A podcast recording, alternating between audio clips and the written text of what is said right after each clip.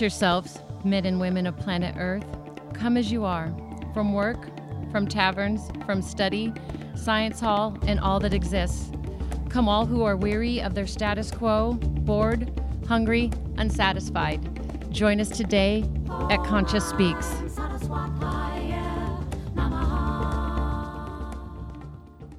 Hello, everybody. It's Kellie J, host of Conscious Speaks.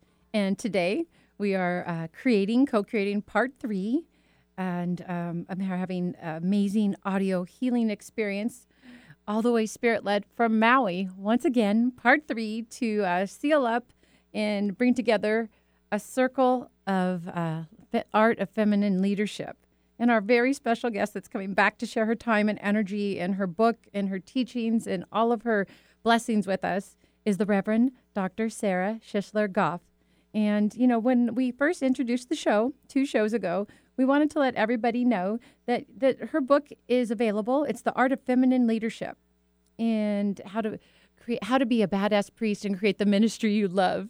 And so her book is available on Amazon. We we talked about uh, we were going to let go of our impulse to be nice and, and do it right and we talked about we were going to you know accepting all of our parts you know all, accepting ourselves and embodying a different way of leading navigating unhealthy power dynamics and transforming patriarchal systems and giving yourself fully to the parts of your ministry that excite you and letting go of the rest. So in the first two shows we covered most of those topics and uh, last week we talked about we were going to come back and discuss joy pleasure and longing and how that works when we embrace the whole and how that's a part of embracing our feminine um, qualities. So, welcome to the show today, uh, Reverend Sara. Hi, Kellie. Good to be with you. It's so good to be with you, too. I um, have been just uh, thinking today and all day yesterday about, you know, it's our third show, and that's the beauty of the Trinity, right? Mind, body, soul. Right. and that, you know, mm. um, we would be jumping into joy pleasure and longing. And before we jump into that, I, I just, there's two things I wanted to kind of say to our audience out there listening. Joy, pleasure, and longing really kind of bring us fully into the, the birth of this beautiful book that Sara has mm-hmm. written and is sharing with us. So I'm really excited to really talk about those things. And I also wanted to give Sara the chance to state her intention live today for this mm-hmm. show. Mm-hmm um, it's the way that it came through to us. And so, Sara, what is your intention for your listeners, for the your fellow priests that are out listening, and to anyone hearing uh, the radio show today? Hmm. Yes, thank you for the opportunity. So, my intention for this moment and for this next uh, hour is to lean into the joy that it is for me to speak with you and learn from you and co create uh, a space for women to listen uh, maybe m- more intentionally for the voice of the divine feminine within their lives and within themselves. And as always, to be fully present as much as I possibly can in my body, in my spirit, in my soul uh, with you in this time. So thank you again. I'm so excited for this third conversation, wrapping it up the, with the Trinity. It's awesome. Yes, me too, me too. And what I heard in there was listening to the divine. Can you tell mm. the audience out there how that works for you and how you use the book to show, uh, you know, women generally, in all women, not just women that are in the priesthood, but how to connect to mm-hmm. that divine feeling?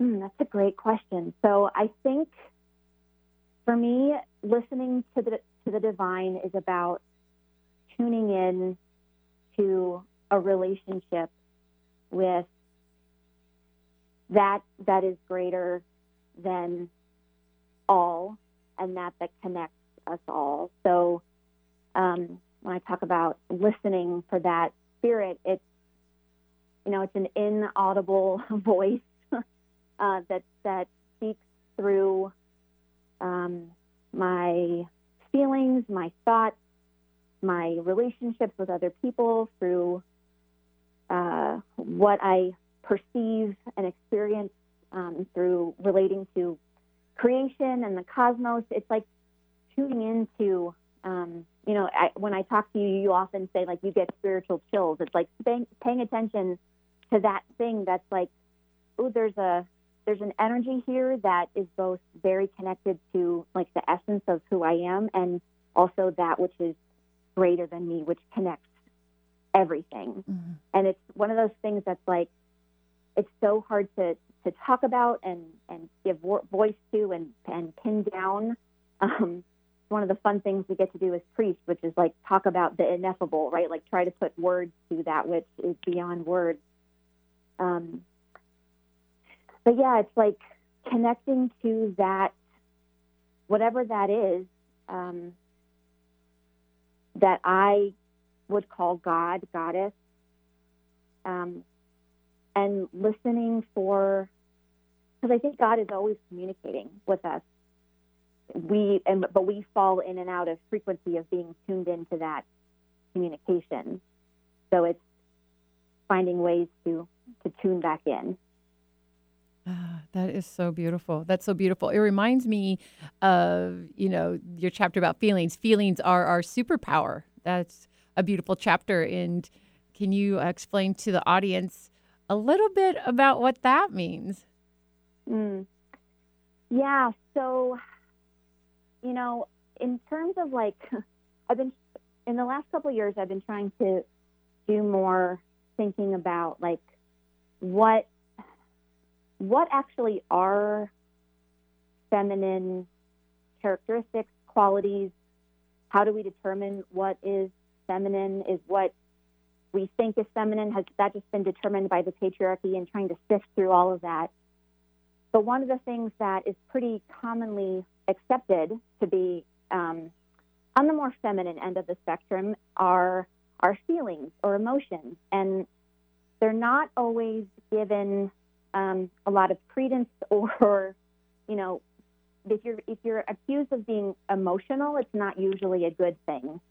But so what I have been learning and trying to also teach is to sort of flip that on its head and actually realize that our ability as human beings to to feel and to emote is one of our greatest strengths. And being cut off from that can create a lot of a lot of problems, a lot of disconnect. Um, I think you know a lot of traditional models of leadership in the last few centuries, maybe even the last few thousands of years, has been you know you should be sort of detached and emotionless and lean on your reason if you want to be a strong leader. But that's really just one side of the coin, which is something we keep coming back to in our conversation, right? That that being human means leaning into the fullness of all of our human abilities and strengths. So of course reason is a great thing, but our our ability to feel is also I like to call it a superpower. And we can go ahead and keep calling that a feminine superpower. Sure, why, why not? Um, so in that chapter, I talk about how I think I tell this story about being a little girl as young as three or four and just having this experience of being flooded with emotion. And the signals that I was getting from the outside world was that my my emotions were too much and that that was wrong or bad somehow to be feeling all of those feelings. I needed to control them and kind of clamp them down. And I kind of look back on that moment as this really defining moment in my life and have been doing a lot of work to go back and heal that and kind of unleash my emotions and tap back into them um, because really they're how I, they're one of the ways that I um, discern what is happening around me, what's happening within me, how I lean into my relationships and developing those relationships. Um, so really, I've been like trying to reclaim my own emotions. And in working with my clients, I mean, they find it very powerful to be thinking about um, how their ability to feel is actually one of their greatest strength and not a weakness that needs to be overcome in terms of like their leadership and their ministries.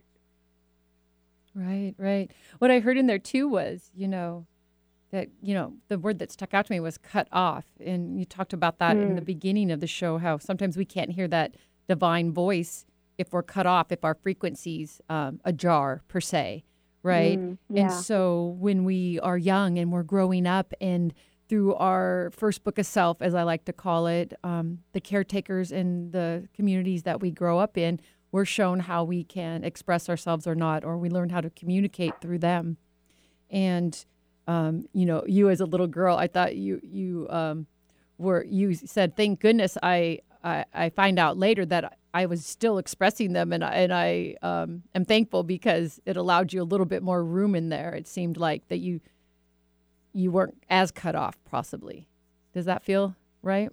Well, I think you know it was, it's been this interesting both and for me of both, um, and I wonder if this resonates with other women that like I was very aware of the messages from family, from culture, from religion that I should kind of uh, tone down, or at least maybe mask my emotions. Like there were certain places, like you shouldn't be emotional in public.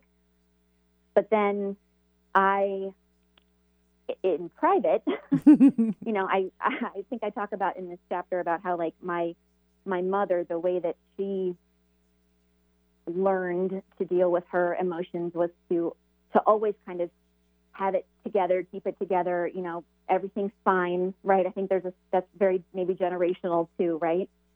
Very and generational, so yes, I, yes. we adhered to the universal rule that you know if your mother does it one way, you should do it the exact opposite way. So when I was at home, I would let my emotions almost run wild a little bit. So I had this both experience of like in certain areas of my life really feeling tamed and suppressed.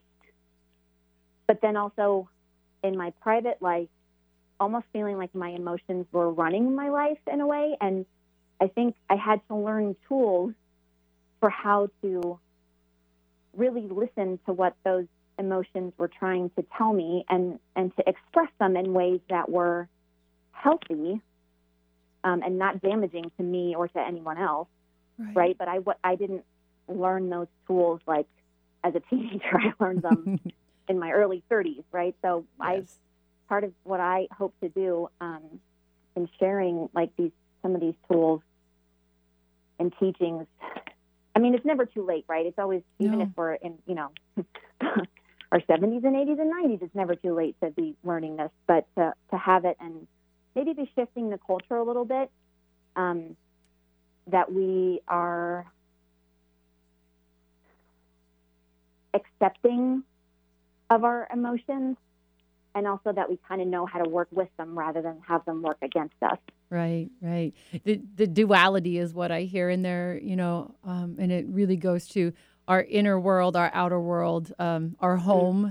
and then the outside world and how we learn to navigate both places and really how both of those um, different ways of communicating, both privately and openly, um, become this place we shift back and forth in between mm. in, in the world. And, and that's, you know, duality is, is such an important place because I think what it came to me over the last couple weeks is that, um, and especially because you mentioned it in the first show, um, we were talking about a patriarchal society, and you know, and we're talking. Obviously, the show and the book is um, written for and towards women, but it's inclusive.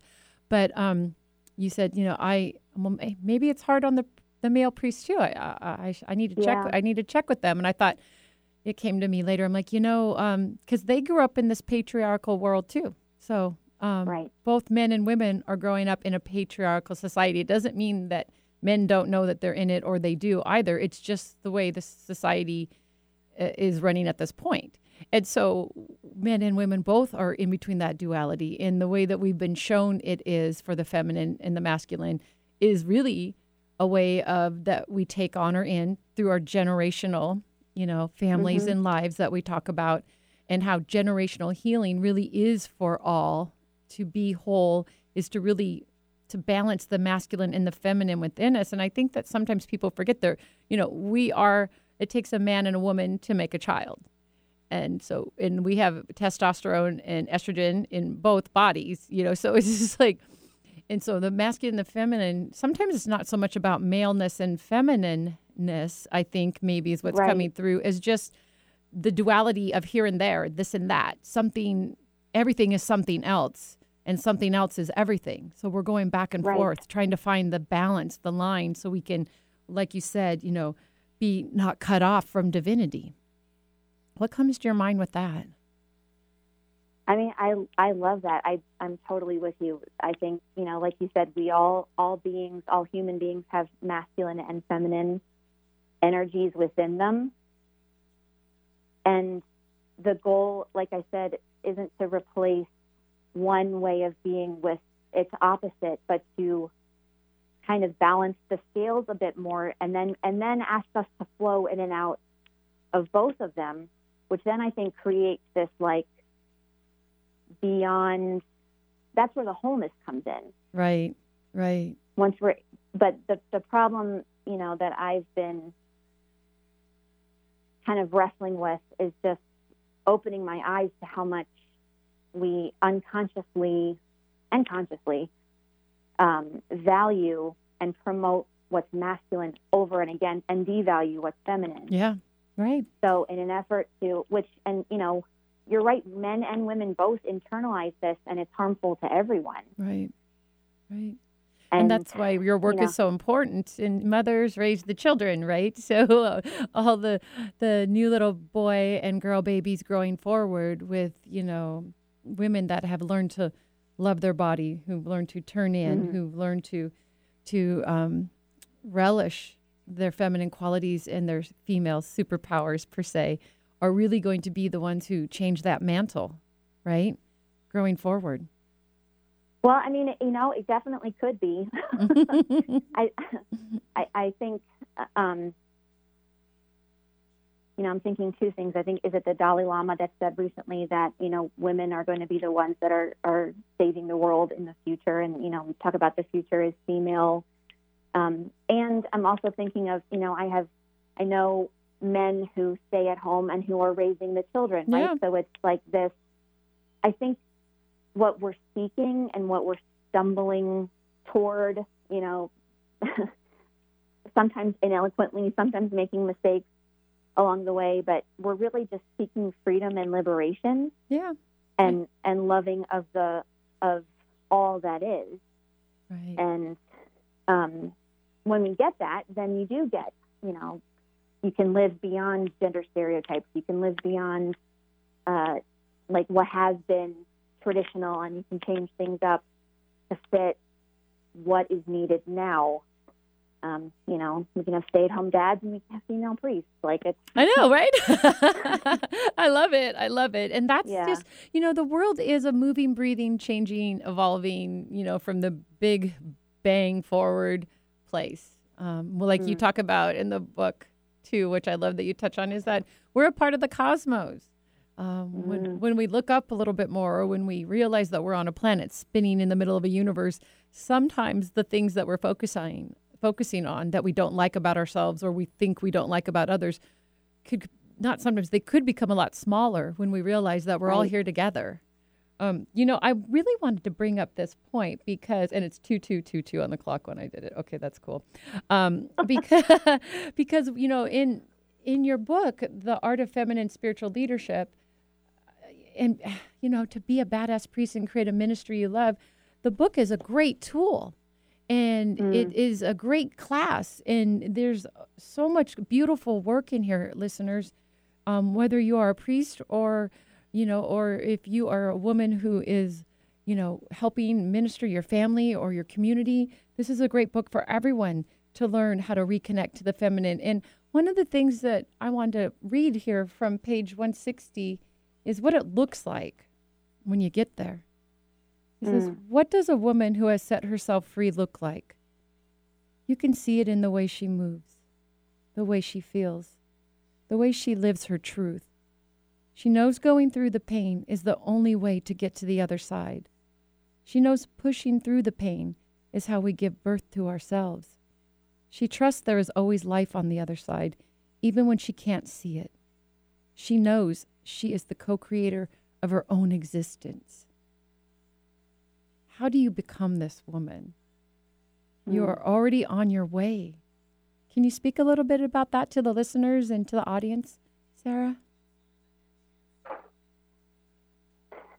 So when I asked myself that question, or I asked my reader the question, you know, what does it look like? Mm-hmm. I, I had to actually think of the women that I know, the women who I've been blessed to meet and learn from and sit at their feet and and then have them like look at me in the eye and say, I see in you what you see in me. Right? Yes. Like if we admire something in someone else, it's because it's that thing is also activated in us. So when I talk about you already are becoming her, you know, just the act of being able to recognize it in another woman or another person, it's because it's just a mirror of what is already true in you. And in addition to that, I think when we are lucky enough to to find um, a teacher or a mentor or a sister. I mean, I, I spent my I feel like I've spent my whole life looking for that, right? Like mentors and teachers and coaches. And like I needed to be able to see it to know that it could exist. I couldn't really just trust that it already, like the seed was already in me and that it would eventually grow into something. I needed to like, and I think that's part of, a, you know, we're very, humans are very relational, right? So I, and eventually, thank God, thank Goddess, I found some people, some women who, when I looked at them, I saw just that, right? Like I had, I could see that she, in that moment, like I could witness the the benefit of her whole life journey up into that point, and see like she had persevered, she had done her work, she had been through the ups and the downs again and again and again, and and then she had decided to not just like sit on a mountaintop somewhere and enjoy being enlightened, but to then look to her sisters and her daughters around her and say, hey, like this is possible. This is in you too. So I think there's something really to that about, uh, and also like being, I, I'm finding for myself that I continually teach what it is that I need to learn. Mhm. And I'm not like, I will never be done with that until, until I take my last breath. I mean, I might not be done with that even after. I'm not really sure what's next. Mm-hmm. but that we have to kind of both get to the point where we realize that we already are her and everything's already done. We are, we will never be more loved. We will never be more perfect. And we are always in ongoing transformation. Right. I love There's always more. I love how you said you're already we're, you're already done. you're already all here. You know, I also love when you say God and Goddess, and you do that in the book because it's really important for us that when we're on a journey to listen to the things that we might think but we're not saying, or to know that one word could change the whole door that we've been knocking on to finally open. Um, Yeah. it's we go through life and we know the masculine, the feminine. Um, we understand procreation. Um, we look to, depending on where you're raised or how you're raised, to God as a masculine figure, and then, you know, but we but we're also shown Mother Earth, and so I think, depending on how or where we are in our journey, and we all come to learn at different times and different things. You know, we forgetting to say them together. That to me you know they're not se- they're not separate. And so in in reading your book I've been really able to put them together as one. And and it brings me back to that whole duality because they're not separate than each other for me um, the masculine and the feminine. And it's energy for me. It's not so much about a person or a thing or a place. Um, and to really be able to you know talk about the things that I want to talk about next which is our body, women's body, we do have to honor the feminine. And, and we can be doing that, but I just wonder sometimes if there's different keys we can open to really open up that frequency a little bit more. So stay with us, listeners. We're going to come back and we're going to take a quick break and we're going to talk to Sara a little bit more. And we're going to talk about uh, the woman's work is to love her body.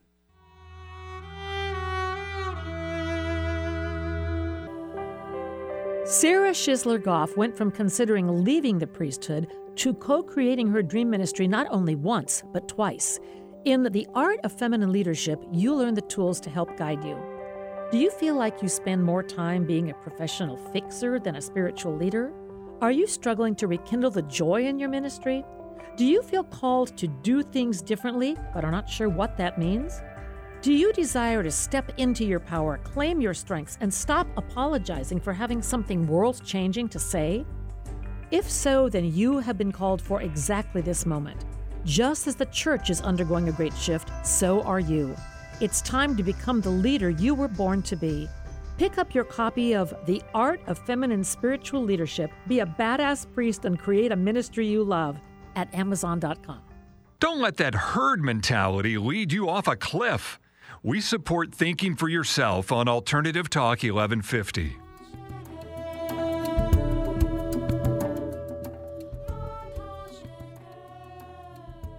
Welcome back, everyone, to Alternative Talk 1150 AM KKNW. This is Conscious Speaks, and we are live every Thursday with Kellie J. That's me. And if you are just joining the conversation, we are having an amazing, beautiful, spirit led conversation with Rev Sara Shisler Goff. The Art of Feminine Spiritual Leadership Be a Badass Priest and Create a Ministry You Love is her new book, and it's available on Amazon. Welcome back, Sara. Thank you. Good to be here. oh, goodness. I'm so glad that you're here. I'm going to read this quote from you. It says The spiritual life entails constant work on our relationship with ourselves, each other, God, and all of creation. It's a beautiful quote that you wrote. And what we're talking about here today is really how we as women can reconnect to our feminine, to our beautiful feminine qualities. And it's really important that we really embrace our body. And so in chapter nine, The Wisdom of Your Body, there's a quote that is at the beginning of the chapter. It says, This is your body, your greatest gift. Pregnant with wisdom, you do not hear grief you thought was forgotten, and joy you have never known. That's by Marion Woodman, Coming Home to Myself. Do you want to talk about that a little bit with us in the audience, Sara? Yeah. So you know, you would you would think that Christianity, uh, being you know the fact that we follow Jesus, who was fully human and fully divine. You know, we believe in a God that became flesh and dwelt among us. You know, the ironic thing is that in much of Christian teaching and Christian thought and theology, you know, there's this separation between spirit and flesh. Um, and it is all, it's all over Paul, it's all over the Bible. Um, but we worship an incarnate God, and we believe that the Holy Spirit dwells dwells in all of us. Right. And yet, much of I think the maybe the stated and unstated goal of spiritual life is to try and like transcend this world, transcend this body. But again, that's only one side of the of the coin, as we keep coming back to. Right. And the as long as we're in this incarnate life, the only way we actually experience anything is in our bodies. And just like we've been, you know, kind of cut off from our emotions as our superpower, I think there is innate wisdom in our bodies that is there for us as a gift from God that we can learn how to access. And really, like the quote that you just read, it, the way when I've been leaning into this practice and trying to develop it more, it does feel like a coming home of sorts um, like a step toward being more whole and and like being in the home that I was given for this lifetime. Exactly. Exactly. To be more whole really is to step into our bodies. Um, we talked about it on the show, you know, a couple shows ago.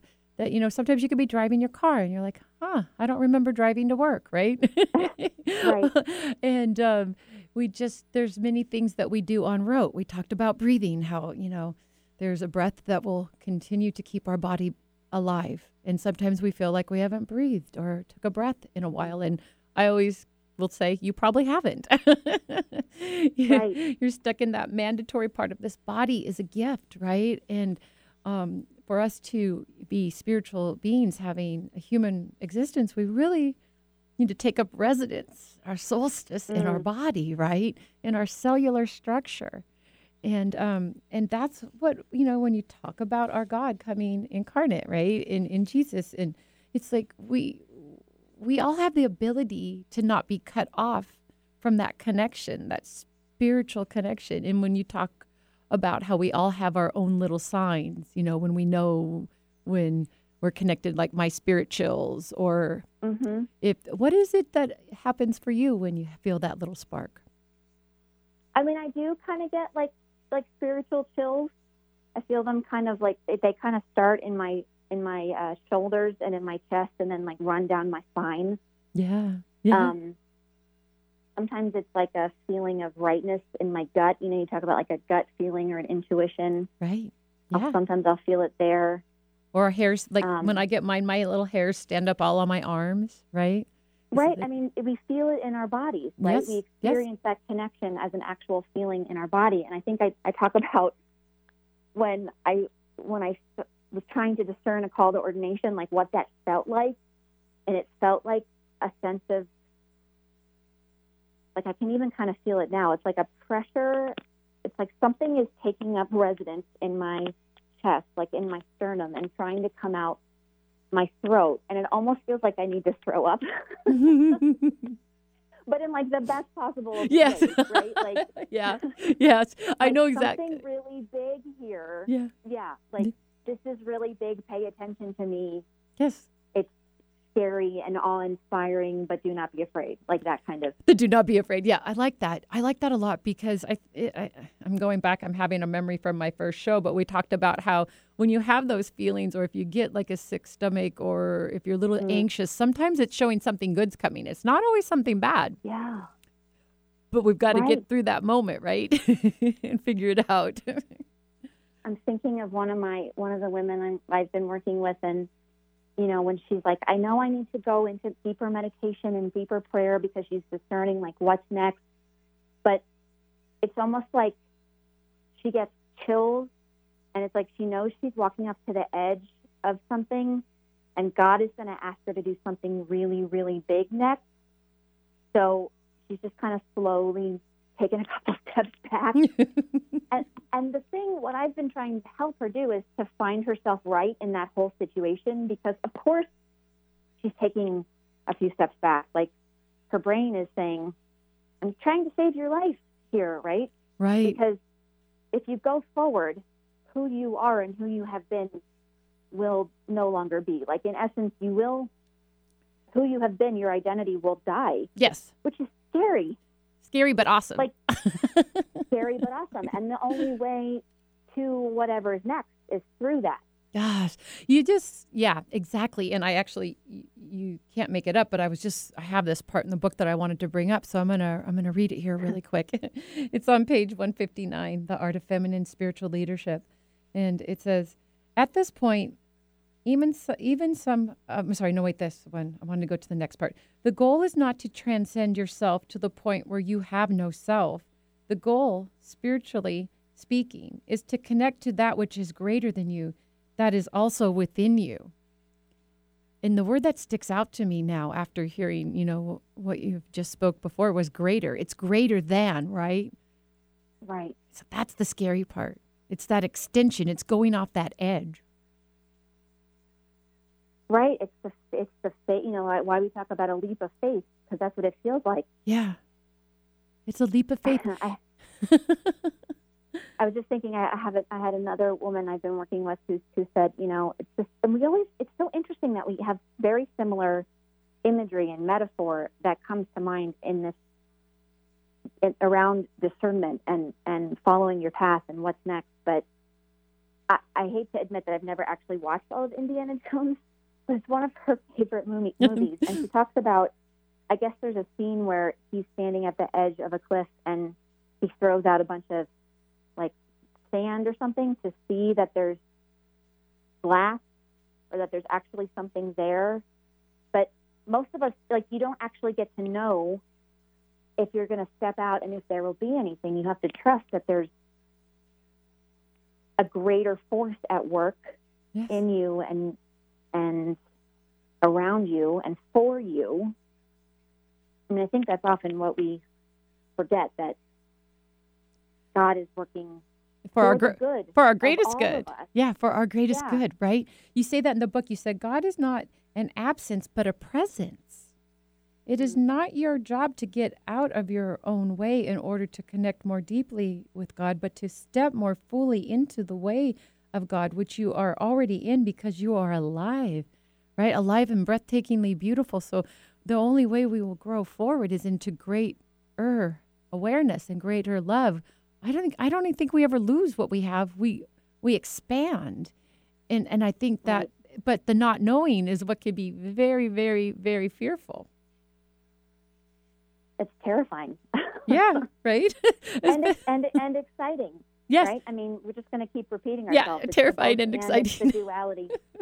and whenever I say anything that strongly, you know, like that it's not about getting out of your own way. I mean, it's in some ways it is, right? Like we Yeah. do, it's the emptying and the fullness. It's, I really think this moment in time is about not so much a return to balance as like a static place, but like a return to flow because something new is trying desperately to be born, right? Like you talk about this book is not just for women in the church, and I thank you for saying that because as much as I specifically tried to keep in mind like one person that I was writing to so that it the it would you could hear anyone could hear themselves in this story. yes. Um, I think all humans have are here with a purpose, and like you know, you and I have been talking about this for the last few weeks. But as more of us wake up to what our purpose and our role is, the pieces start coming together, and more of what God, the universe, creation wants to be done. Like we're we're all playing our role in it. Yes. Yes. It's important that we all remember that we all we all here to create and be who we came to be and sometimes we don't know who that is or and that's because it's always changing if we allow it to change. Um, and Mm. I think when we don't allow ourselves to change, that's when the pain or the the fear sets in and and then we start to feel very very uncomfortable and instead of circling in that same um, pain or uncomfort and and and sometimes because of circling in it it becomes more comfortable than the bridging out to jump off that edge to really take Mm, that chance. Yeah. you said in the book you said the path from rapture to radiance is through connecting to that which is deepest inside of you beyond your pain past your grief under your rage. And there's a point in the book the we're talking about tapping into your turn on and the and we call it the, the erotic as power. Would you like to share a little bit about that Well, this is something that I feel like I've barely scratched the surface on in terms of learning about what it is and, and how it all works. So, what I've been learning is that, you know, like the part of the most ancient part of our brains basically operate on fear and pleasure. And we we know our fear, right? Like we live in our fear and I think we've even let it give it kind of like a a corruption or a I don't know what the right word is, but we don't even really know how to access true pleasure and true joy. We just kind of know how to do like the kind of like the seven deadly sins version of it, right? Like we know greed and lust and that kind of stuff, but but we don't really know pure, unadulterated, joyous like pleasure, love, right? Which is so super powerful. Right. And I think that because it's so powerful, you know, institutions like the church have kind of tried to to almost like twist it, right? And it, it maybe it's a little bit of gaslighting even, right? Like actually that's not something that you want. That's actually something that's kind of bad that you should avoid or suppress or you know, don't even go there, right? Like right. I'm gonna we're gonna keep you afraid, we're gonna keep you dependent so we can control the outcomes and everything. And what's So, coming? so this idea that like there's something in us that has to do with our connection to our deepest desires and impulses and feelings of pleasure that that is actually a holy thing i mean this is a whole new world for me i'll be honest but it's been so compelling and so life changing that I have I'm like I'm all in, right? And, Right. and I'm trying to explore what it actually means and how it how it all actually works. Because what I found is that and this gets gets back to, you know, women and being able to love our bodies. Like right. the church has played a huge role in kind of doubling down on what the patriarchy says that like women's bodies are the locus of all shame and evil and we have internalized that right I, I just that- gulped. I had to gulp. like Yeah. i mean and you know I, I think our like it's in our dna our mothers mothers mothers have lived through this and it's all kind of we're so those of us who are alive on the planet right now like we're carrying generations of like shame and self-hate and self-loathing loathing and i mean this is not nice stuff that you talk about in polite company so none of us are really saying hey how are you dealing with your generations full of of self hate and self self loathing, right? Like we're just, but it's kind of an unspoken acknowledgement, right? I think And there's it shows yeah. up in ways Mm. where you know I think I talked about in one of the last shows that you know you just like catch your reflection in the mirror and you're like, ugh, why? Why is that our automatic response to to the temple of God, like to the dwelling place of our soul? So I think I just went in a huge circle there, but no, it's you know what you said really it made a lot of sense to me because you know you're talking about the seven deadly sins, which once processed through love become the seven virtues. And Yes. when you're growing up, no one ever. T- I mean, it's not common knowledge about the seven virtues unless you're studying and you're you know in this, you know, you're questing when you're young. But I remember the seven deadly sins. I, I didn't Right. find out about the their balanced counterpart through love, the seven virtues, till later, right? And so if we're only shown one part of the coin per se, right, the fear part, the the primal part, the they call it, uh, you know, your lower nature versus your highest good. If we're working from our lowest nature, Right. that's our human cues, you know, those primal instincts, love and fear. We're trying to find um, a resting heartbeat or place to carry this body um, so it's in joy.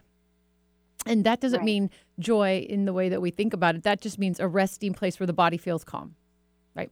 And um, when we work from our highest good, really, that's where we're. I think that's where we're. Where conversation is here. We're really learning to look at the the programming um, that came through, not because people are.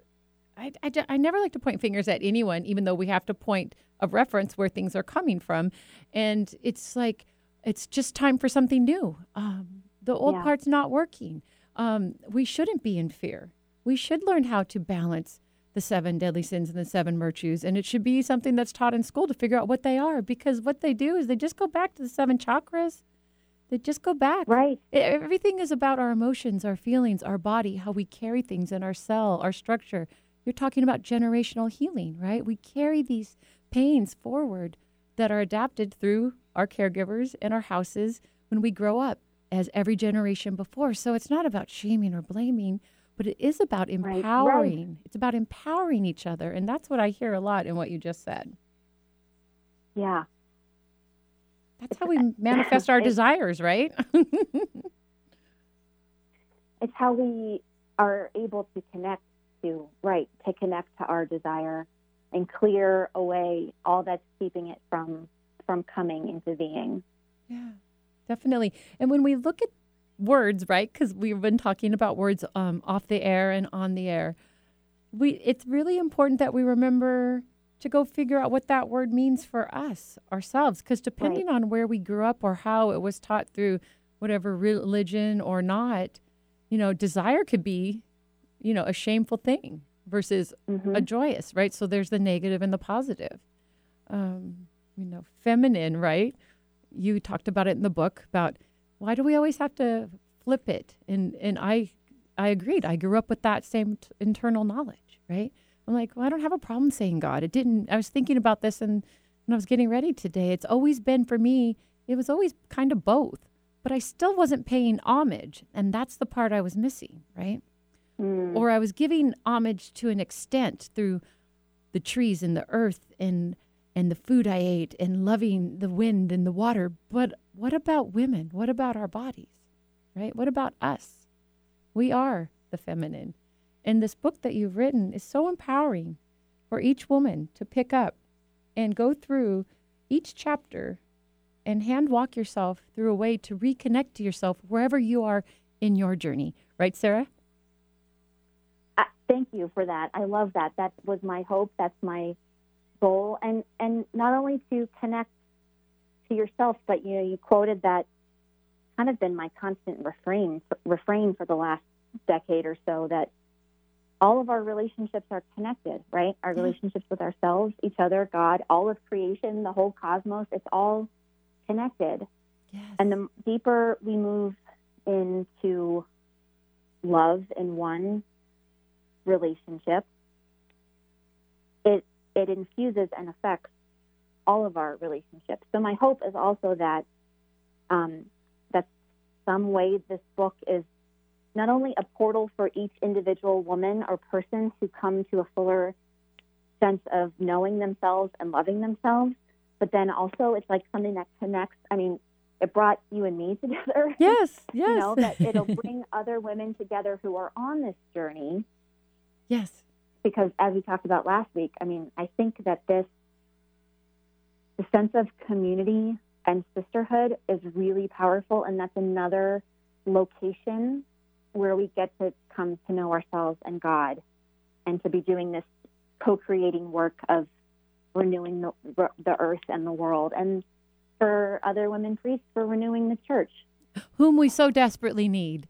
I I just I again, you know, I learned about the Philadelphia 11. I had mm. I've seen that in the past, but you know, reconnecting to their journey by looking it up from meeting you and and having you on the show to talk about your book and and and and, and knowing that you're there as this female Episcopalian priest and that you have a whole sisterhood with you. Every uh, female priest out there, I just want to tell you thank you. Keep going and, and and and be where you are and find new new places and new doors to open because what what what you've done and what you've started and where you are is going to help uplift all of us other women um, in so many sacred ways. Because you're right we do we do need to look to see ourselves in another right? And, and there's a quote here mm. it says we are not supposed to do this alone chapter 11 open your heart fling your hopes high and set your dreams aloft I am here to hold your hand. That's Maya Angelou. Can you will you share a little bit about that and how you would work with your clients? Well, when I when I it's so funny when I see or hear Maya Angelou now, I always see in my mind's eye, I, like I see her with Oprah, like I see her with the women that she mentored, took under her wing, like completely, like her relationship with Oprah, I think, totally transformed her and changed her DNA. Like I think that was foundational to to Oprah becoming Oprah is because she had Maya Angelou in her life, and I'm mm-hmm. sure up she has other women too. Yes, yes. Um, but to have someone say that to you, right, in a very like as a mother, as a sister, that I have discovered for myself, and I'm so thankful, is a huge part of my own calling is to say that to as many women as I possibly can. Like I that is why I am here. I am here for you to help you to find your joy and swing your desires into the universe and then walk with you as we create them together. And it's it's taken me a while to get here. I resisted it for a long Mhm. time because it didn't seem like a normal priest thing to do. But it turns out it, it's exactly, I think, I believe, why I have been the work that I've been called to. So yeah, I I'm running courses, I'm offering retreats, I'm doing coaching. I you know, women clergy specifically, but all women spiritual leaders. You guys are my people, and I am here for you. oh my goodness. So I just I, I'm so thankful for the opportunity to, to to get this message out there a little bit more, um, and I'm so excited to see where it all goes.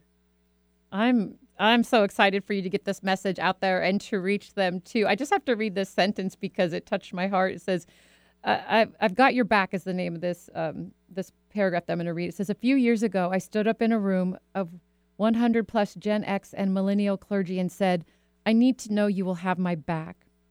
As the week long conference was coming to a close, we were asked to name what it was we needed from one another as we went forward. And for any of you out there listening, after reading this book, I can tell you uh, many conversations with Sara during our shows that she definitely will have your back. She's done the work. Um, she's created this amazing book, and she is offering her heart and opening up her her soul to help you find ways to love yourself more deeply, to dive into your body, to become that goddess embodiment of the female and to mm-hmm. become the person you are meant to be. There's a quote she has in one of the last chapters, Becoming the Person You Are Meant to Be. It says, Nothing is more surprising than the new within ourselves by Paul Tillich. Sara, I hope that you get to surprise a whole bunch of people. Ah, thank you, Kellie. You're very, very welcome. Thank you so much for sharing this divinity, this Trinity three part series on the art of feminine spiritual leadership. The Reverend Dr. Sara Shisler Goff, How to Be a Badass Priest and Create a Ministry You Love. Thank you so much, Sara. Bless you on your journey, and it's been a pleasure. Thank you so much. Thank you, Kellie. It's been a pleasure. Thank you. You're welcome. Okay, everybody. I'm so blessed again to share time and space with everyone who tuned in and late listening through podcast. Thank you, Alternative Talk Radio, 1150 KKNW, Marin Milano, Eric Ryder, our producer and engineer, Don Avery, and Larry Mitchell. Oh, thank you so much for permission to share Rapidly Approaching Ecstasy in my shows. You can find their CD on Amazon or donavery.com.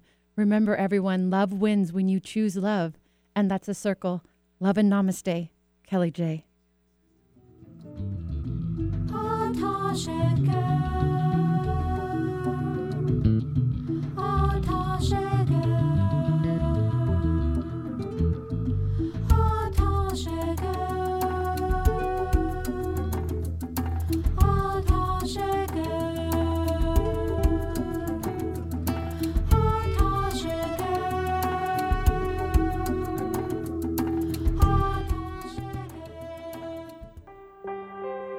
Sara Shisler Goff went from considering leaving the priesthood to co creating her dream ministry not only once, but twice.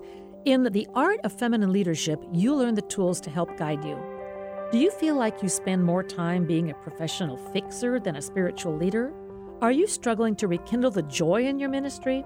Do you feel called to do things differently, but are not sure what that means?